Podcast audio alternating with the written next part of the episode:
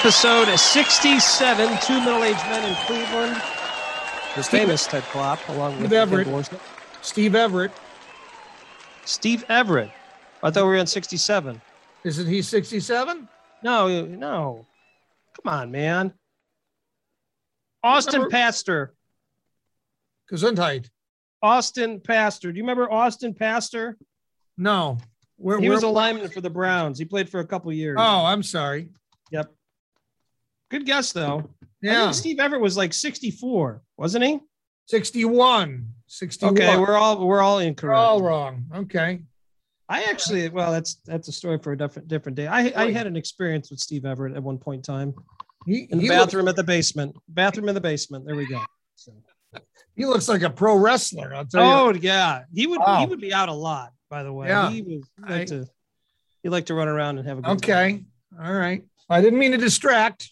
No, no, no, absolutely not. No, we we certainly want to celebrate, and we appreciate all our fans. We're up to over fourteen hundred people now on Instagram. We appreciate that. The Facebook likes are, are moving up.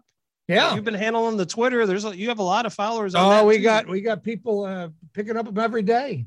it's great stuff. They they hear that uh, Virgil gets upset with us from, you know, the million dollar man era, and then boom, it goes. He's been quiet, but I think he's Yeah. about to, you know, he'll resurface at point, We'll some see. point in time. We'll We'll, find out from Steve. Yeah. So, well, I did more research. I know you're shocked, Ted. Yes. In all honesty, I I am shocked. We had, a, you know, a very nice weekend last weekend. Obviously, there was 19,000 people at the Cleveland. Um, you could say the Indian Stadium. I can say that right now. Still, the Indian Stadium until it's the Guardians next year. Yeah. And then you had over 25,000 people that came out to watch the Cleveland Browns. By the way, practice. I'm going to sound like Allen Iverson. We're talking practice. And Yeah. We had 25,000 people out there. They had more people at Brown Stadium than they did for a regular season game for the Indians. So, well, uh, throw that out there. wonder if it's a if it's a football town or an, or a baseball town. I don't know. I think we're still trying to figure that out. yeah, sure we we all know the answer to that. hmm So, but I was kind of around town last weekend and then obviously a little bit this past Sunday as I got back from a quick vacation. And I've been noticing a lot of construction, not only just road construction, but like other projects going on in the Cleveland area. And so my research Hmm. actually was pretty easy. So there's a reporter at News Channel 5 by the name of Kevin Barry who put together a really nice article. I'm obviously not going to read the whole thing to you. You can check it out probably on the News Channel 5 um, website.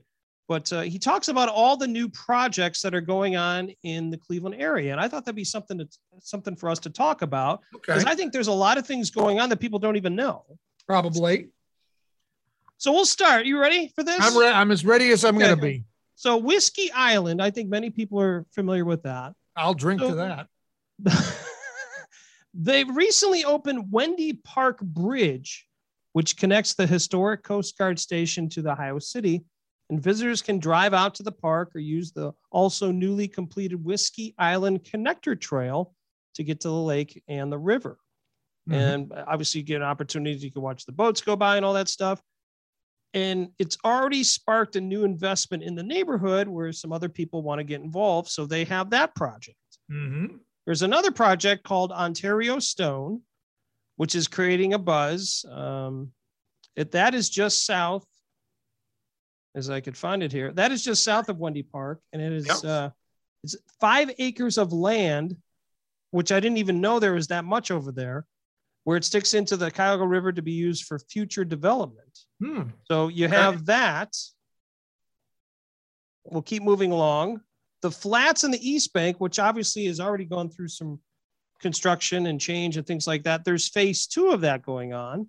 Okay. Um, so what used to be a grass plot in a certain area is now being turned into a multiple entertainment venue to attract more diverse set of visitors to the flats. And there's going to be one new building that will have live country music and it will have a rooftop cigar and whiskey bar. Oh, about that? I know where you'll be. That's a possibility. I, I think I might I might be able to visit. I don't do well with cigars. I inhale. No, well, I, I lot was referring stuff. to the to the whiskey more. Oh, very, nice, Yeah. And then there's going to be a second building at that site that will have two restaurants, which one will be Asian fusion dining location, and a nightclub with a Hmm. restaurant below it. I know you're into the nightclub scene. That's, I- that's yeah. your- That's me. kind of your gig. Yes. Now, here's the one that I found really interesting. Jacobs Pavilion, and I didn't know this until I read this article, and shame on me. Did you know that Jacobs Pavilion is hosting a Women's Tennis Association championship, which is I- August 22nd through the 28th at the pavilion? I didn't I- know what when it was, but I knew they were because in my work we deliver a lot of equipment to Oh, that's right. the river, and I've heard them talking about this tennis tournament coming up over at at Nautica at the Jacobs Pavilion. I didn't know when it was, but I did. Now that you say that, I did hear some talk about a tennis tournament. I mean, that's a pretty big deal. It's a 250 person event. I mean, you're going to have some of the top stars in women's tennis that are going to be playing in the tournament. I had no idea. I think that's really, really cool. Yeah. So we have that. Well, we're not done though. I got a Oh. couple more here for you. So okay. Heritage Park, um, around the bend from Jacobs Pavilion, Heritage Park has been closed for months while workers attend to the underside of the Detroit Superior Bridge, clearing the way for a park for an additional water access, Hmm. which that is a big deal, to be honest with you. And then the last one I wanted to talk about is Irish Town Bend. I'm not sure if you've heard about this or not. I have not. So Irish Town Bend is a project that takes control of the plots of land that need to create a 23 acre park along the Cuyahoga River where Irish immigrants once settled in Northeast Ohio. So two buildings already been demolished along West 25th Street near Detroit Avenue, and another building was recently purchased at by Ohio City Incorporated, allowing it to be an overflow shelter for a few more months. The city of Cleveland is negotiating with the local restaurateur, restaurateur, restaurateur, Re- restaurateur. restaurateur. I thought I said it Yes. incorrect. And business owner for another piece of land that would help complete the footprint of that Irish Town Bend planners envision. Now, the Is Cleveland it Planning Commission. leprechaun? What's that? Be a leprechaun? I, I it could be. The Cleveland Planning Commission approved zoning changes and an urban form overlay for its historical industrial use, requiring different variances, thing like that. But I, I cannot believe. So that that's going to be zoned, and it will be zoned for open space recreation, which means they're going to do some other stuff down there. I cannot believe how many projects are being being done, and I, I obviously there's some others. BrewDog is putting a restaurant in the flats south. There's more stuff going on in Whiskey Island. I mean, we could go on and on and on. I, What about I can't what about believe how much construction's going on at this time, which is what's awesome. happening? What's happening on the flats north? The flats north. I don't. I don't know. Probably not much. Okay. well, we got all that going on, and the the Sherwin and Williams uh, headquarters thing. Oh yeah, happening. yeah. And then they're gonna have a research and development facility in Brecksville. And uh, uh, Progressive Field, if this uh, deal with for the Indians uh, facility goes Yeah. through, uh, reimagine that like they did uh, Rocket Mortgage Fieldhouse. Yeah, that's that's big money with that they're talking Yeah. about there. It's like what four hundred some million dollars or something like that. So A lot of cash, yeah, of- big money. a lot Big of money. stuff happening in the city. Yes, there is. All great, which is wonderful. I'll tell you what's happening on this show. We've got some good news involving whiskey. Ooh. Ken's ears have immediately perked up. A female powerlifter is our overachiever. We'll explain why. In Klopp's Clips, a story of one of the most bizarre first dates. I know we've uh, each got some stories of our own, but I think this one tops that. And we're going to talk with the athletic director from Baldwin Wallace College. Talk to him about what's happening in the OAC and elsewhere. All that and more coming up. Cleveland! This is for you! Another this week in Cleveland sports.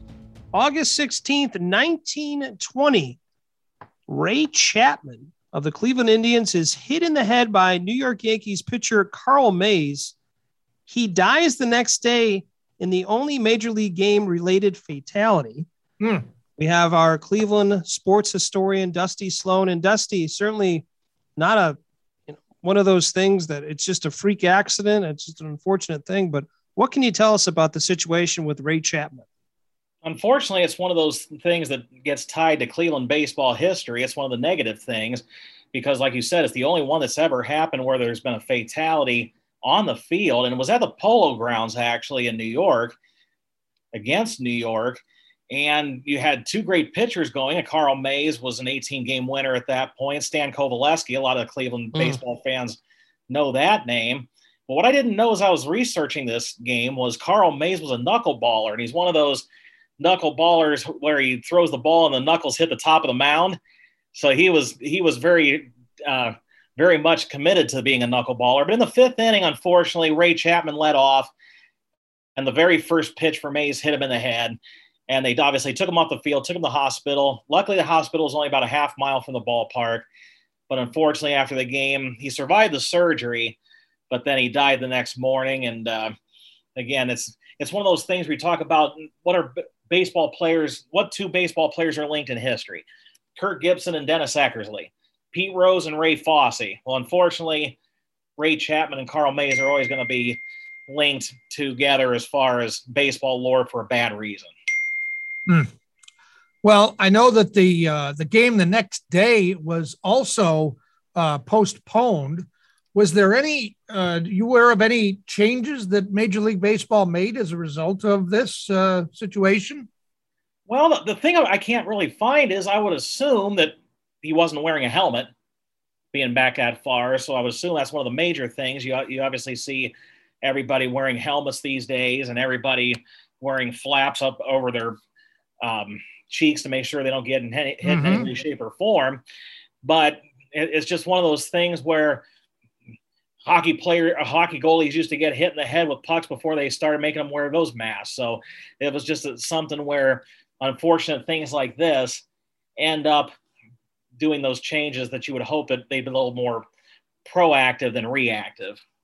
Well, Dusty, before we let you go, let's talk briefly about the Olympics because uh, Ashland University, where you are the SID, big news from uh, the Olympics. Let's let's uh, not end on uh, such a, a, sad note, but tell us about uh, the Olympics and the tie to Ashland.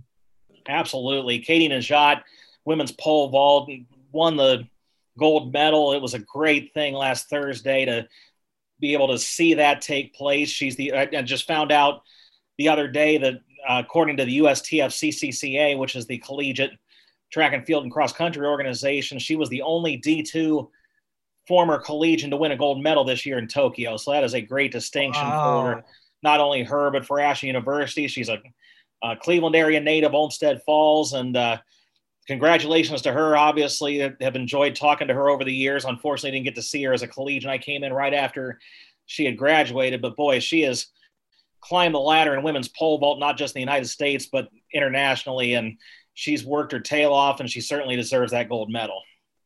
Oh, absolutely. So, what a class lady, and uh, certainly all the people from Ashland and Northeast Ohio are very proud. But uh, Dusty, appreciate the time as always. You're the best Cleveland sports historian I know. Catch you guys later. Cleveland! This is for you! All right, Ken, time for some good news. Scotland's Glenfiddich Whiskey Distillery. I'll just pause for a moment as uh, you salivate. I I'm speechless. They, along with Iveco, a sustainable natural powered transportation company, have worked to de- to, together to develop a fleet of low carbon trucks powered by biomethane derived from the dregs of whiskey production. Wow. How about that? Whiskey waste run through an anaerobic digester, breaks down as they break down, the gases are emitted and harvested after a final cleaning process. The resulting product is a low carbon, low particulate biofuel. Wow. When compared to diesel and other fossil fuel alternatives, the biofuel will cut annual greenhouse gas emissions by up to 99%. That's an equivalent environmental impact of planting 4,000 trees every year. I mean, they, they say this. Drinking isn't all that bad sometimes. That's right. Does. There's some there's some benefits. And it, on a serious note too, we got to start figuring out the uh, carbon emissions I yep. think many people have seen the story about the Earth in the next couple of years, increasing by a temperature of 1.4 Celsius, which Yep. is not exactly great. So we're going to have to do some different things to kind of change that, or we're going to be in a bad, bad place. So, but that's Yep. great. Glenn Yeah. Fittich, Do way to like get it Glenn- done. do you Boom. like Glenfiddich? Is that, Glenn, is that a good as one? uh, Ron Burgundy says, I'll take three fingers of Glenfiddich. Three three fingers. Okay. All right. I'll drink to that. Blah, blah blah blah Blah blah blah. blah blah Blah blah blah. blah blah blah Blah blah blah. blah blah blah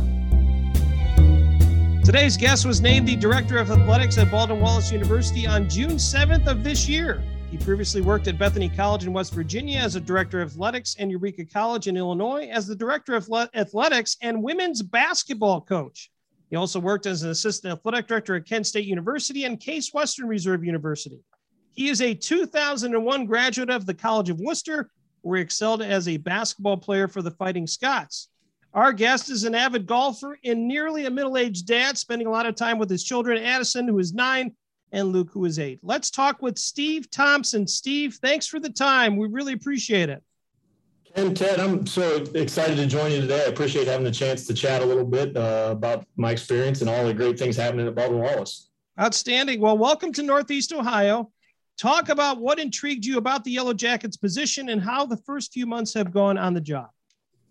Yeah, what, what intrigued me, you know, when you look around the landscape of, of college athletics and especially the Division three landscape, you know, there's 400 some odd colleges and universities across the country. Uh, you know, I would consider Baldwin Wallace as a, a top 30, if not, you know, top 20, 15, potentially both from the athletic standpoint uh, of the level they can compete at, and then also academically, academic programs, obviously well known in the Cleveland and surrounding areas, their conservatory of music, their theater program, so much more going on that, you know, when the job posted, there was just so much to, to really pull you towards it. And then there was a, another great chance to get back to Northeast Ohio, where I'm from, and uh, a lot of some of those relationships I've been able to build throughout the career, my career. Uh, and, and it's a relationship game. Uh, so a, a good chance to get back home and, and be at a great higher institution of higher education. Great. Well, we all know the the long tradition of excellence at BW. I'm imagining that you've been contacted by some alums, staff, students, and the like. When you're contacted as the new AD, what kind of questions are you getting? And have you heard from any, I don't know, famous alumni? Is anybody, you know, that, that we should ask you to get an autograph from uh, reached out to you? I, I feel uh, that might be a loaded question, Ted, and, and I appreciate that. The, the tradition here is outstanding. Uh, obviously, you guys are both well aware of it, but uh, had had a great former player here whose dad was a longtime coach, who went on to have a fairly decent coaching career at, at uh, the college and level. Uh, maybe won a national championship at a couple institutions, and has moved on to uh, the presidential level but uh, a, a, great Baldwin Wallace product. Uh, and, and really the outcomes here are, are, tremendous. And he's just one of the many alums that uh, I've had a chance to connect to in my short term uh, here so far in my two months. I, I, can tell you not only from him, but uh, uh, Coach Tressel, but also from or President Tressel, which is another story of you know the awkward. What do you call him when he calls you the first time? I think I think that I would I would say, sir, would be. I That's suggest. a good one. Yeah. I stumbled through sir, president, and coach all at once. Uh, you know, we, we've had uh, fortunate enough, and Ken and I go back to our time at Ashland University, where we both had a kind of a, a connection to Coach Tressel and, and, Greg Gillum, who's now down at uh, the University of Cincinnati working for Luke Fickell. So after I stumbled my through my words of uh, and, and saying hello to Coach Tressel, President Tressel, we were, we were able to have a good conversation and uh, you know, he, he and his family are, are staples of uh, Baldwin Wallace, and they want the very best for not only the football program, not only the athletic program, but really the institution as a whole. And, and their support over the years has shown that. Uh, had a lot of other alumni reach out, really in that same same manner, right? They they want to raise the bar back to the level that they remember uh, competitively, but also when, when I was a, a, basketball player in college, they had some great basketball teams. Cheri Harrer has done a great job here uh, over the time and, you know, Elite Eight, Sweet 16s, uh, tons of OAC championships for her. Uh, Jamie Gibbs, the wrestling coach, has, has flipped that program. I could go on about some of the great coaches. They just want to see the, the winning ways continue and, and see what we can do to raise that bar for, for some of the other teams and, and really the campus as a whole. Well, you have a lot of years working in college athletics, and as many people know, it's not the easiest at times. So, working from the Division One to Division Three level, are there specific things that you remember at your different jobs above and beyond other things? Do you have any humorous stories of things that that's happened to you or anything like that at one of the institutions you were at? That's, a great question. I, I, think I just shared one that. Uh, that is a good one. That's a really good one. it's hard to, to, to, go back from that. Uh, you know, not not to get political uh, by any means, uh, but uh, Eureka College uh, is the alma mater of a f- former president. It's the smallest college to ever graduate a sitting president in Ronald Reagan. a lot of people don't know that. his story is very interesting in that football really changed his life uh, and a lot of stories he shared as he went on to be the president. So, so that was a, a pretty unique kind of selling piece as we went out on the recruiting trail trail to, to tell the story of what that experience is as a student athlete at a small college. Uh, and, and obviously Baldwin Wallace has those outcomes. Uh, the funny stories, I, they, they, can get all over the map, right? Uh, my, my first job out of college was an internship for the Cleveland Browns just down the road uh, in the equipment room. And my last day there, I had uh, Phil Dawson, uh, Chris Gardocki take me to uh, the goalpost my last day working before I went in uh, and moved on. So that's one that uh, my parents always like to give me a hard time. That a punter and a kicker were able to to, to hold me down and take me to goalposts. So. Uh, you know, I got about 22 years of that experience and just really enjoyed uh, kind of my growth through there. I've, I've, been blessed with who I've been able to work with along the way. Uh, Lee Owens at Ashland University as a, a, football coach has had a great career. I mentioned Greg Gillen uh, at Kent State. I was there to work with Scott Stricklin, who's gone on to baseball at the University of Georgia. Uh, sounds like I'm name dropping, but they all have a, you know, have impacted my life in a, uh, in a positive way that has kind of put me here and, and given me this opportunity. Well, Ken, at the beginning of the uh, uh, segment here, mentioned you're you're an avid golfer, and I'm going to guess that there might have been a time or two when you have golfed with Ken. Ken talks about golfing, well, pretty much every show. Uh, my guess is that when you talk when, when you golf with Ken, you golf and he sits in the cart and drinks is i guess so is that the case? Tell us about golfing with ken and maybe some of the more unique or best golf uh, courses that you played yeah when uh, ken and i worked at ashland university we were both working in athletics and, and really committed to uh, a, a, physical lifestyle of lifting uh, heavily working out. Yes. ken was a model uh, of strength and conditioning and, and, just preparedness on the golf course. So that's the word I was thinking you would use is model. Yes. I was modeled after Dorf on golf. Uh-huh. After Tim Conway, that's that was my model. Yes, we, we, we had some good times for sure, but uh, really looking forward to uh, as a celebrity golfer out at the uh, men's basketball golf outing this Friday. Ken to Ken to join us out at that. Looking forward for that. As far as some some courses I've really enjoyed playing, uh, again, I, I, I play as much as I can when I'm on the road. Had a chance to play a couple of links courses in Ireland uh, when I took a, a, trip of our women's basketball team at Eureka and uh, a class uh, over there. As a student athlete at Wooster, we, we went to Scotland and in England. Uh, didn't play the old course of St. Andrews, but we went up and walked around that and then played a couple different links courses there. Uh, in the States, uh, that's a great question. I, a couple courses in the Pinehurst area uh, are really exciting uh, and, and, played those.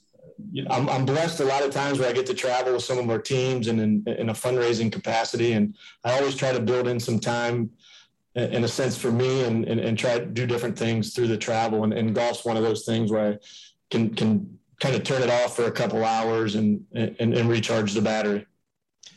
Steve, one of our final questions for you. I, obviously, we're trying to have fun with you, but on a serious note. So, the school year is upon us with practices in school, obviously for the university and also the high school um, venues. What advice would you give to a student athlete coming at the coming out of the high school level who is interested in possibly participating in college athletics? That's the first part of the question. The second part, what advice would you give to parents of prospective college student athletes? Yeah, no, that's that's a great question. I might start with part two first. Uh, what advice I would give parents? Don't get hung up on wanting an athletic scholarship. Uh, today, there's a lot of schools out there uh, that'll throw you a, thousand, two thousand dollars titled athletic scholarship, and, and a lot of times that'll feel good. I can tell you, based off my experience, the the education here at Baldwin Wallace is second to none. And if you wait till those financial packages come out between maybe a Division two school, uh, that we're going to be very close, uh, if not better, uh, on that financial aid match kind of. And too often parents are, are quick to to push that athletic scholarship. There's so much more academic money. And, and this is coming from a guy 25 years ago when I was looking, I would have gave anything for an athletic scholarship, but having been in the business and had a great experience at division three level where we were able to beat some division two teams, uh, exhibition games against Ashland, two out of my four years, and we won those games. Uh, and Ash, Ashland uh, is a very good Division two basketball program.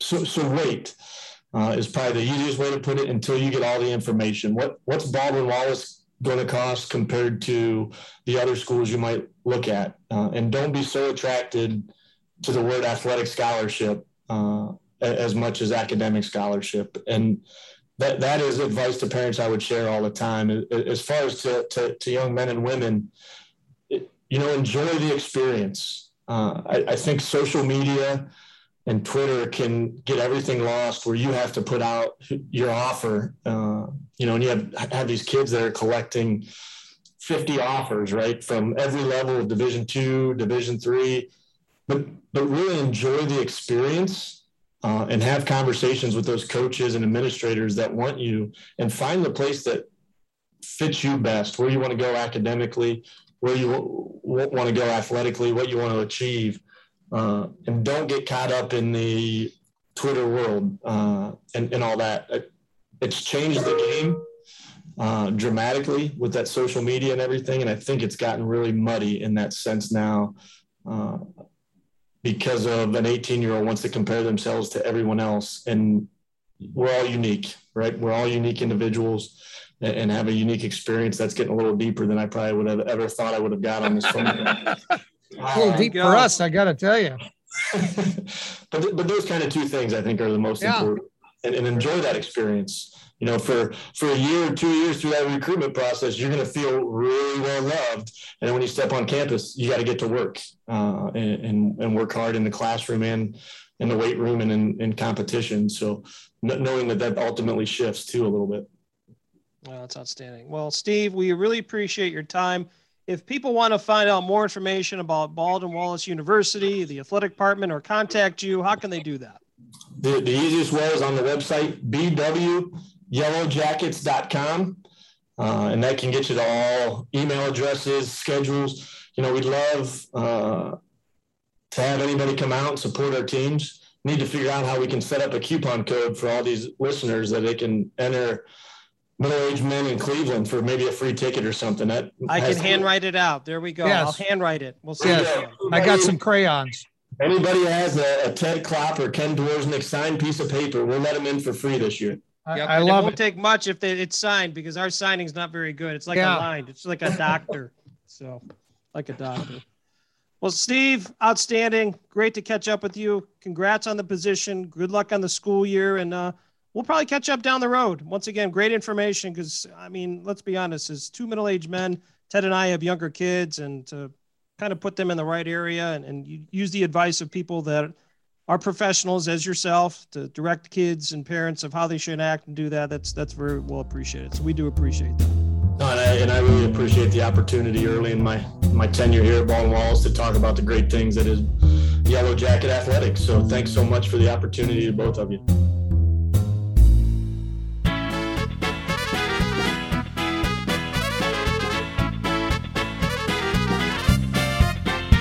It's time for another This Week in Cleveland History. Ted, we moved to August 12th, 1855. That joke can't be played here. We we know where you were at at that point in time. Not here yet. Not here yet. The first Presbyterian church was, which is the Old Stone Church, is ah. dedicated on Public Square. We have our historian John Grabowski with us, and John. First of all, I think many people have seen the Old Stone Church, but can you talk about some of the history with that church and, and what it's meant to certainly the Cleveland area? Sure. I think, you know, it's, it's totally, Ken, it's totally appropriate that there's a church on the public square because our public square replicates the New England town commons, and that's where you would find the church. And Ah. interestingly enough, that church uh, begins in uh, 1820 as a Sunday school. It's a joint Sunday school between Presbyterians and Congregationalists. There was always a little bit of a merger there. And uh, that Sunday school practiced uh, had their lessons in the old log courthouse on the square. And once in a while, they'd hear gunfire during their lessons because there were people out hunting. but Old Stone, the, the church itself starts out of the First Presbyterian Society in 1827, and they build their first building in 1831, 1833, and it's a small stone church. It's in the Georgian revival style.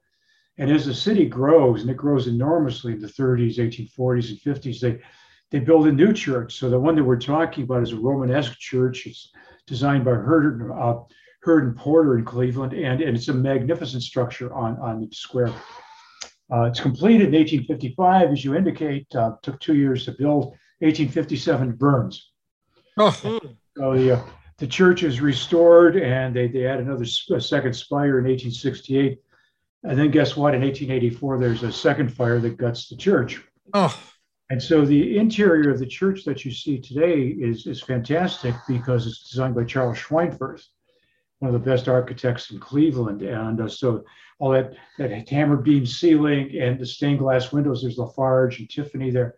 So it's a real showplace. And uh, for many people, it seems out of place on the public square, but it's not. It's what the public square was supposed to be about at that time. And that church has been really active in missionary activity. Uh, the Chinese community in Cleveland began behind that church, and they did some missionary work with the Chinese community. Uh, Goodrich House Social Settlement, now Goodrich Gannett, started out of the church. There are about 10 other Presbyterian congregations that were spawned by Old Stone Church. So, yeah, has an incredible history in the city of Cleveland and is still doing a lot of work with the community, uh, basically reaching out to the community. Uh, great institution. So the shell is original from 1855, but the interior is because of the fires. It's uh, more recent. Is that fair to say? Yeah, it's more recent. I don't know exactly how much of the shell is there, isn't there? I mean, there's a book by Jeanette Tuve that will give you the details, but that church is really a survivor. And has there ever been any talk? And I know not now because it's a historic uh, landmark, but um, years ago, was there ever any talk of we don't need a church on the square now? Let's get this out of here. This is the city center of the city. We could use this space um, for something else. There have ever been any talk of that? Not that I know of, and I would say that by the uh, the late 19th century, the uh, late 1800s, that that church was was really still vibrant in the community. It Was still vibrant in the 20s and 30s. I mean, it's dealing with homeless and hungry during the Depression as well. So, I don't think that church was ever going to go away. And to to have destroyed it, to take it down, would have been, been a real act of uh, civic violence, I believe. Oh, for sure. Well, well John, uh, obviously, once again, great information. Uh, certainly going way back from August 12th, 1855, with the First Presbyterian Church was the Old Stone Church, which is dedicated on Public Square. John, thanks again for your time. My pleasure. My pleasure.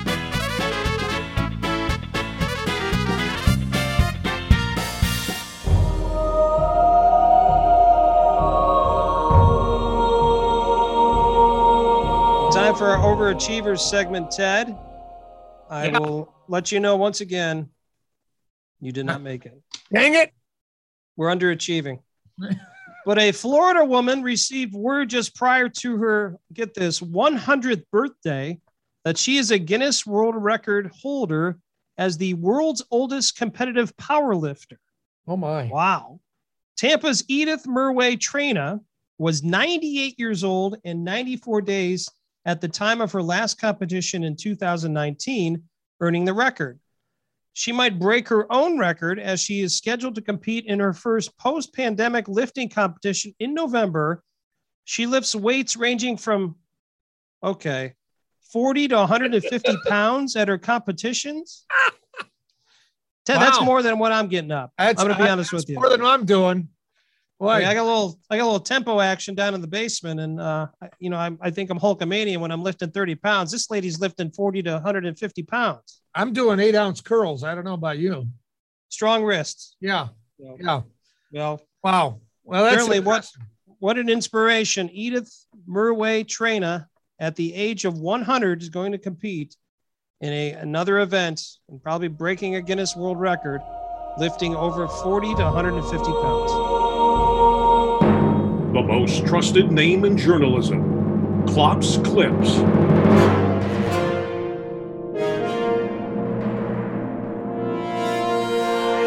Ken, are you ready for the news you really need? Let's do it. Okay. it. Here we go. A Lorain County, Ohio family was helping grandma clean her house. They cleaned out the fridge and freezer, throwing away everything. Garbage had just picked, been picked up when grandma said, Hey, there's an envelope with 25 grand in there. The family immediately contacted Republic Services as they had thrown the envelope out with everything else. The Republic Services contacted the driver who had not yet gotten to the landfill. They were able to divert him to a recycling center where workers went through the trash. Fortunately, they were able to find the envelope with the cash. Just about 10 minutes of searching, and the cash was returned to the family. My gosh. Wow, that's a great story for public services too. That's that's really cool. 25 That's very grand. We'll just put that over here in the garbage. We don't need That's that. a, that's an old school thing, having a lot of cash in the house. Yep, I remember my yep. grandmother used to, you know, have some substantial amount of money at her Put it on place, and she said if anything ever happened, I have money here, here, here, here, and here. Oh, okay. Yep. Yep. Check the, check the mattress. Yep. Hey, if you're looking for a new gig, NASA is now taking taking applications for four people to pretend they're living on Mars. Oh, this is perfect for me. The idea is to prep for eventually sending astronauts to the red planet. Now, to do that, four people are going to live for a year in the Mars Dune Alpha, a 1,700 square foot Martian habitat created by a 3D printer, and it's inside a building at the Johnson Space Center in Houston. The chosen people will work a simulated Martian exploration mission, complete with spacewalks, limited communications back home, restricted food and resources, and equipment failures. The requirements for the uh, applicants here now pay attention master's degree in science, engineering, or math. Okay. Any of that? I have a master's degree, but not in not in any of those things. so I guess I'm not. Well, all right, let's see what else we got here. You need uh, pilot experience would be good too. Only American citizens or permanent U.S. residents are eligible. Think you can check that box. Applicants need to be between 30 and 55. So, two middle aged men from Cleveland, we're, we're good there. Yeah, we're ready to roll. In good physical health. Well, I don't know about that one. Never mind. So, Uh, no dietary issues. I'm good Uh, eater. No, I'm good with that. Yeah. And not prone to motion sickness. Uh, I, I think I'll eliminate myself from that one. I don't know about that one either. Yep. Yeah. So if you want to pretend you're on Mars, that's just contact NASA. Wow, that's that's crazy. I that just shows you how close we are to people being there. I guess. Yep. A Florida man facing charges after a fight among a group on vacation. It started when a woman in the group passed out. Oh boy. How, how many stories, how many fights start this way? The man, the man involved, James Williams, put the woman who passed out in a wheelbarrow to take her to her hotel room. You know, that's that's how you take people that are drunk, right? Okay. Yeah. Well, that's when he apparently started pouring beer on her. Oh boy. Okay. Okay. So another guy in the group tried to stop him, and that led to the fight. Now, during the fight, Williams apparently choked the guy and then bit off part of his ear. Oh, some Mike Tyson stuff. Okay, Yeah. nice. All Missing right. earpiece was found. No word on what wound up happening with it. Oh. This is in Florida. Okay, Yep. fair enough. Alrighty. No word if anybody contacted the victim to No, probably not. see if he had anything to say. A woman who met a man on Tinder says their first date went very poorly. How many how many Tinder dates do that, this, this seems like, you know, this is kind of like hey, the sun rose today. Holy man. Now, first date on Tinder went poorly. The two had been chatting for a while, and the woman invited the guy to a barbecue at her house. Okay. He arrived late, and he showed up with extra food for himself. Want to make sure he's going to eat. Yep. Then he brought out a vial full of ashes, saying, Oh, I'd like to introduce you to my mother. I like bringing her to any important event in my life. What? The woman made some excuses and ended the date as quickly as she could. She says he texted her before he even got to his car saying, quote, my mom really liked you. I can't wait to see you again. Oh boy. She replied that she didn't feel the connection to him or his mother. That's a great answer. Yep. My gosh. Yep. Whew. Late, bring your own food, and the remains Ashes of your of your dead mother. yes. That is. Uh, yeah. that's, not, a good start. That's not what you're looking for. Yep. You think You're that's, uh, checking all the X's off. You think the guy's name's Herman Munster? I don't know. Could be. All right. Well, that's this week's collection of Klopp's clips.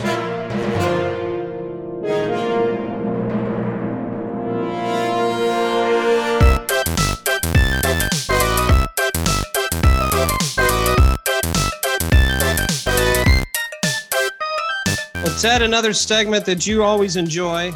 Yes. You can really buy this. I can't. Well, I got my credit card ready. I've memorized the numbers, so no needs, no reason for you to use that. I'll just do it over the phone. I do do it by memory.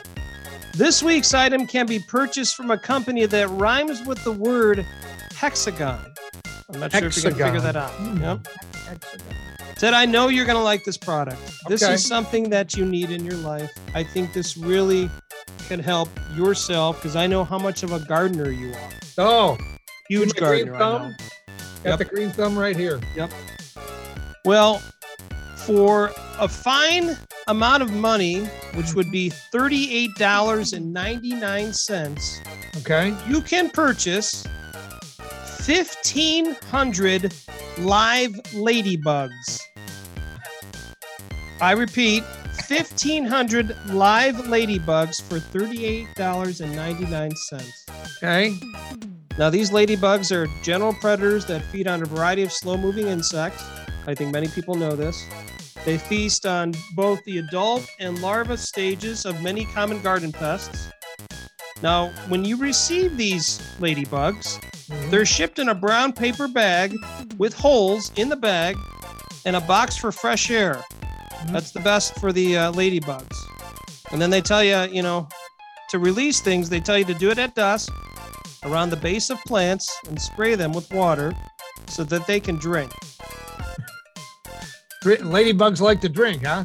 And with 1,500 ladybugs, they cover approximately 1,000 square feet. Okay. So get your card together, get it ready. Yep. Live ladybug. Now, Live of ladybug. course, I, I cannot, you know, let you buy this until you hear the reviews. I, So I, there's a I, couple- this is There's a couple reviews part. that I have. First of all, the, the good reviews, the five stars. This is from Yeah. Andrew. Andrew. All the ladybugs arrived alive. Survived the day in my fridge and I let them out after sundown by my roses. I was so nervous to buy these online, but none of our nearby plant nurseries had them. It all worked out. So it was worked out great for Andrew. Sherry, not Russo, who joins us every once in a while, a different Sherry. okay. Uh, five star review. Instructions were great. I don't know why you need the instructions. I mean, just let the things out of there, but that's fine. Great value for the money. easy to spread the ladybugs into the garden. So Okay. very pleased. Now, of course, How do not you- everyone is is Go, happy. go ahead. I I have a question when we're done. Uh, Okay. So here's the one star review. Yes. I expected some loss. This was anonymous, by the way. Mhm. I expected some loss, but 100 out of 1500, not good. That's like 39 cents a bug. So that that person was not happy. And then another one-star review. More than 75% of the ladybugs were dead when I received the package. I even paid extra to get them shipped faster, but it didn't help. Mhm. Don't buy this. I, I was going to ask, how do you know? Do you sit there and count each ladybug to make sure you get your 1500 or Well, that's a great question. I, I don't know. Um, maybe there's a you know, some sometimes on different things there's a line, and 1,500 ladybugs would be at this line. Only 500 be at this line. I don't Yeah. know. I'm not sure. interesting? But I, I was once again doing some research, and I, I've Yes. never heard of buying live ladybugs, but you can buy that. that's that's a new one for me. Now, are you you, you guys are doing some uh, landscaping. Will you be uh, adding ladybugs to your uh, your I home? don't, not at this current point. I, I think I'm going to give it some time. Um, you know, thousand square feet is, is a big area, so maybe we'll that'll be a little surprise I have for AON coming up in the spring. Oh boy, I bet she'll appreciate that surprise. She'll love that. I mean, it's perfect timing. Her birthday's at the end of uh, the end of March, so I think that would be perfect timing to come up with 1,500 ladybugs. Honey, I didn't get you any roses, but I have 1,500 ladybugs. Ta-da! Oh my! When's the marriage date?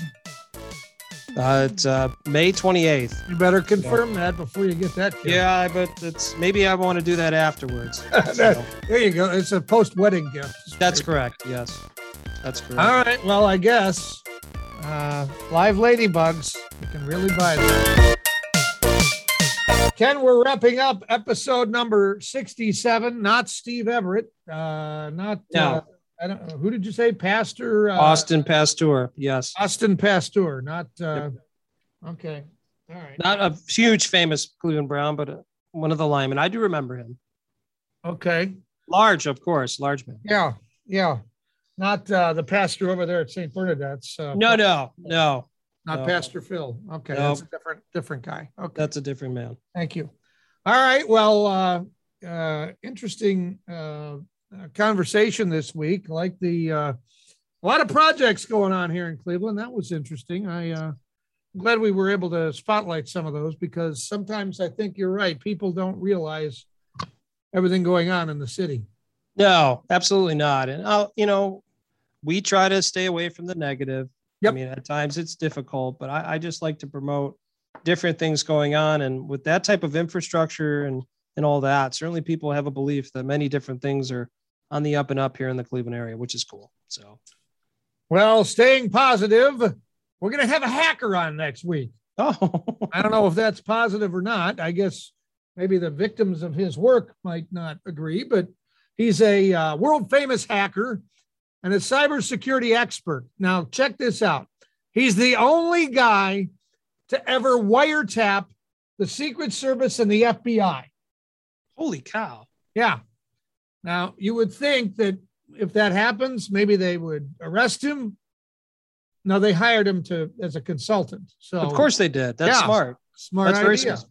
So Brian Seely, uh, maybe I should say his name quietly since he's a hacker. I don't know. Brian Seely is going to be on the show next week. Maybe we uh, do we need to ch- get a voice changer for next week? I don't It's a possibility. I mean, right. my my guess is that he's going to probably not necessarily tell us all the things that we shouldn't be doing, but all the Yeah. things we should be doing. Yeah. I, I- that's going to be an interesting interview. I I have some different questions. You know, obviously stuff with online with, you know, what's the sites that you're, you know, how do you keep your kids safe? and Well, all yeah. this different stuff. I think that'd be some really really good questions. So yeah. What's the best um, security for keeping your kids off of sites they shouldn't go to? yeah, absolutely I mean, that's a great question. yeah. I would like to know the answer to that. My kids are getting to that age, and I think your kids are already there. So, yeah. And I, I do want to know how he's wiretapped, you know, the FBI and the C. I mean, I, I I have to know this. Get the schematic. I need I need to get the info. All right. Yeah, Are you going to do any wiretapping this week? No, Yeah, no, but I'm not. But any keg tapping? No, no, it's going to be a quiet, quiet week. I need to, you know, we got to drop some lbs. I do have a wedding coming up. You, know, what, you're trying to compete with uh, our uh, our power lifter overachiever? Is that it? Oh, Edith? No, Yeah. I'm definitely not going to be able to keep up. Okay. her. How about our surprise this week? Did you like the surprise of uh, Steve Thompson, the Baldwin Wallace athletic That's- director? Did you uh, like that? That was awesome. He had How some random great was that? I just that was really cool. He's certainly been a friend for a long time, and obviously, congrats to him. But uh, certainly, a lot of people that listen to our show are very familiar with Baldwin Wallace and have a great athletic program. So we wish the best for the Jackets, the Yellow Yeah, Jackets, Yellow Yes, Jackets, we, that's we'll right. be kicking off here soon. We're not That's right. From, That's from right. Footballs and all that, and the fall sports. Well, you know, uh, people often wonder, well, why didn't they tell us who they were going to have on? Never know why. Yep. Never know why. Yep.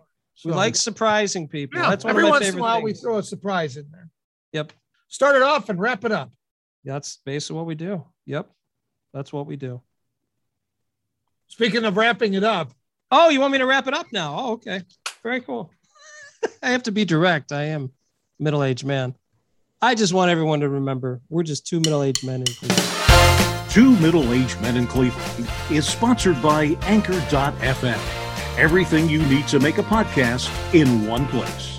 And by Westminster AV, custom audiovisual packages for all occasions.